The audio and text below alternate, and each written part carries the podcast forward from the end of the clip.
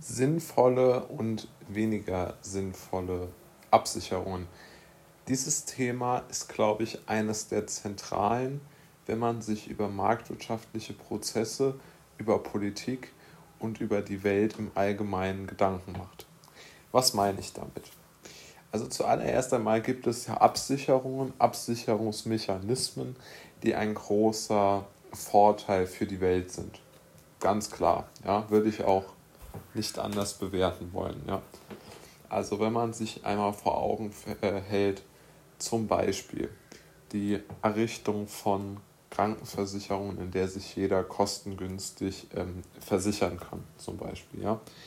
Das ist ja eine super Erfindung, dass wenn jemand sich ein Bein bricht oder ähnliches, dass er dann die Möglichkeit hat, zur Kranken äh, zum Krankenhaus zu gehen, sich behandeln zu lassen und ihm keine Kosten entstehen und er so seine Krankheit auch dann gut auskurieren kann. Also das würde ich auch vollkommen äh, ohne Kritik ähm, weiterlaufen lassen. Ein Punkt, der aber aus meiner Sicht doch schon hier erwähnt werden muss, sind weitere Versicherungen, die natürlich sinnvoll sind. Ja? Also man muss ja sagen, Absicherungen in diesem Fall. Ja. Zum Beispiel eine Absicherung kann es ja auch sein zu sagen, naja, ich habe jetzt hier super, super viele Verkehrsteilnehmer, Autofahrer, aber Millionen.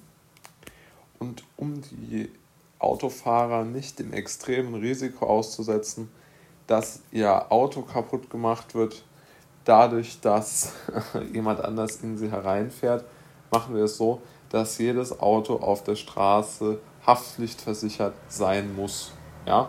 Auch eine gute Absicherung. Das heißt, wenn ich in Deutschland Auto fahre, weiß ich, okay, jeder, der auf der Straße noch fährt, muss sein Auto versichert haben.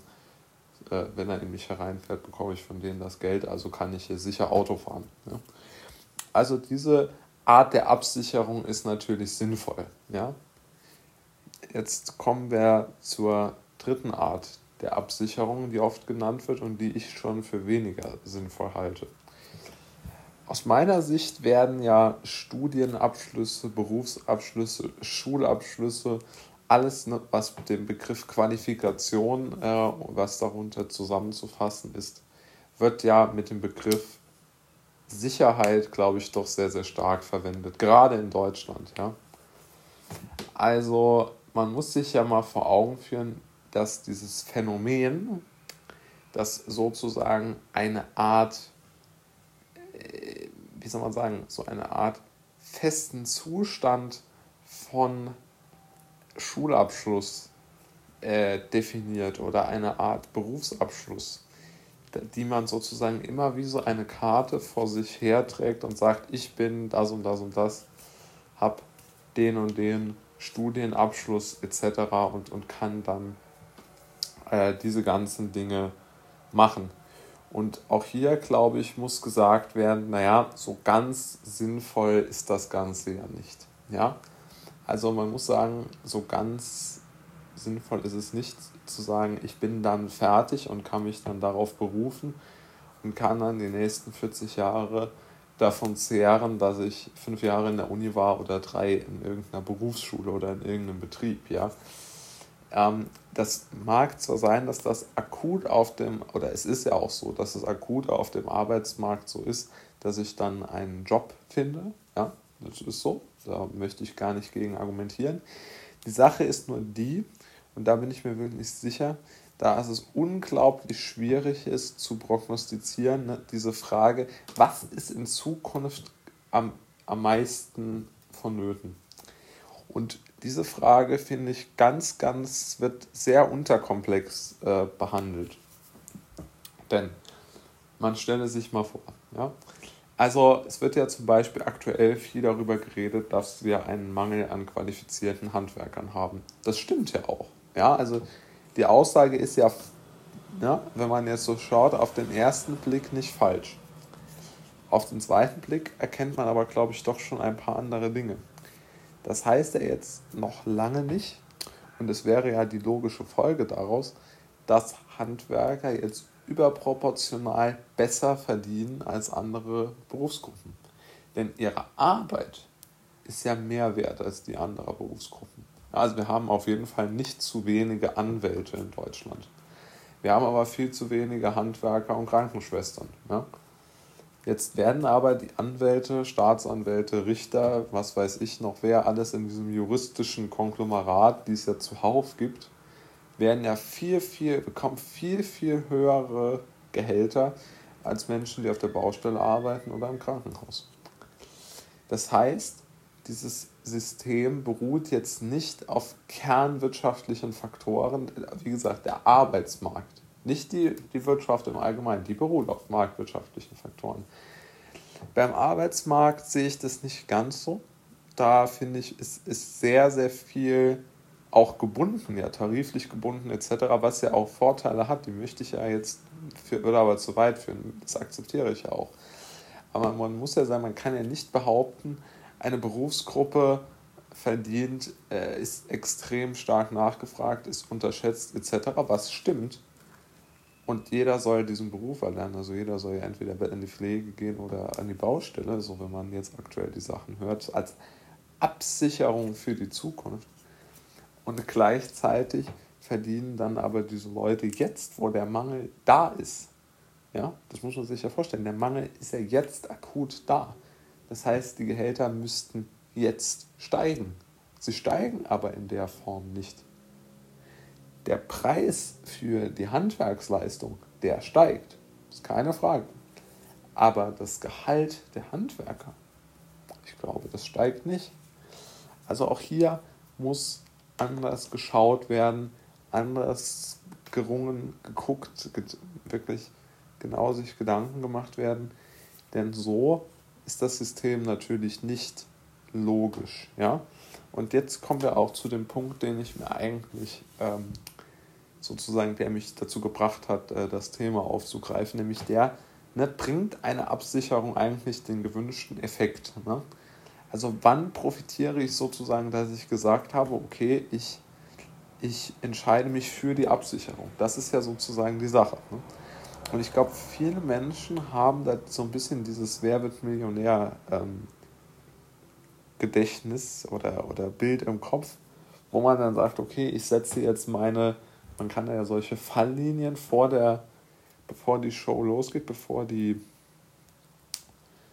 äh, bevor das, die, die wirkliche, wirkliche Frage äh, losgeht, kann man ja vor der Show die 16 Fragen, die verschiedenen Preisstufen kann man sich ja einordnen, wo man, wo man sich sieht und dort kann man dann sagen, okay, ich will nicht unter 32.000, 64.000 Euro fallen. Ne?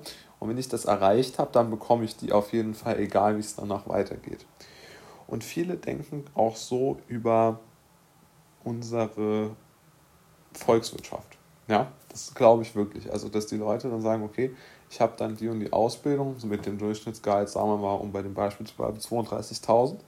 Darunter kann ich nicht fallen. Insbesondere Menschen, die sehr sicherheitsaffin sind, sagen solche Sachen.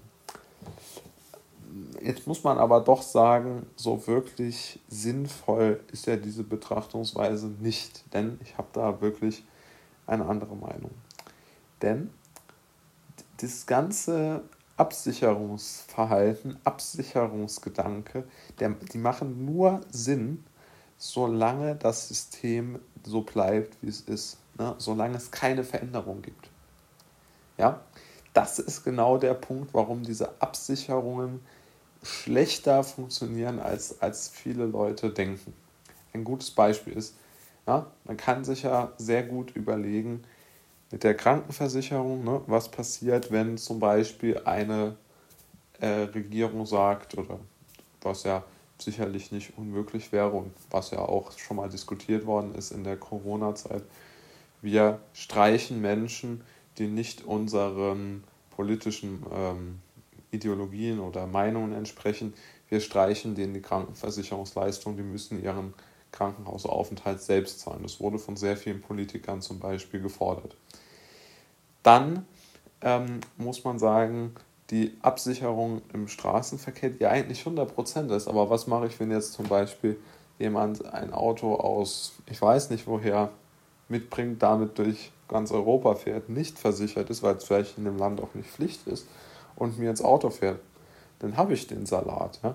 Kann ich den vielleicht verklagen, aber ob der mir das Geld gibt, weiß ich nicht. Und wenn ich sozusagen, den letzten Punkt, wenn ich sozusagen einen Beruf erlerne oder studiere, der aber einfach dann zu der Zeit überhaupt nicht mehr nachgefragt ist oder extrem stark veraltet oder ich weiß nicht was, dann, dann finde ich keine, ähm, finde ich, also sozusagen kann ich sozusagen meinen, meinen, meinen Optionsschein der Absicherung nirgendwo abgeben, weil die Kasse zu hat. Ja? Also die Idee zu glauben, man könnte sich immer sicher sein mit, mit der, also man könnte sozusagen sein Risiko durch Absicherungen minimieren, also sozusagen so einen garantierten Erfolg haben. Ich, das ist ja total verständlich, warum es solche Ideen gibt.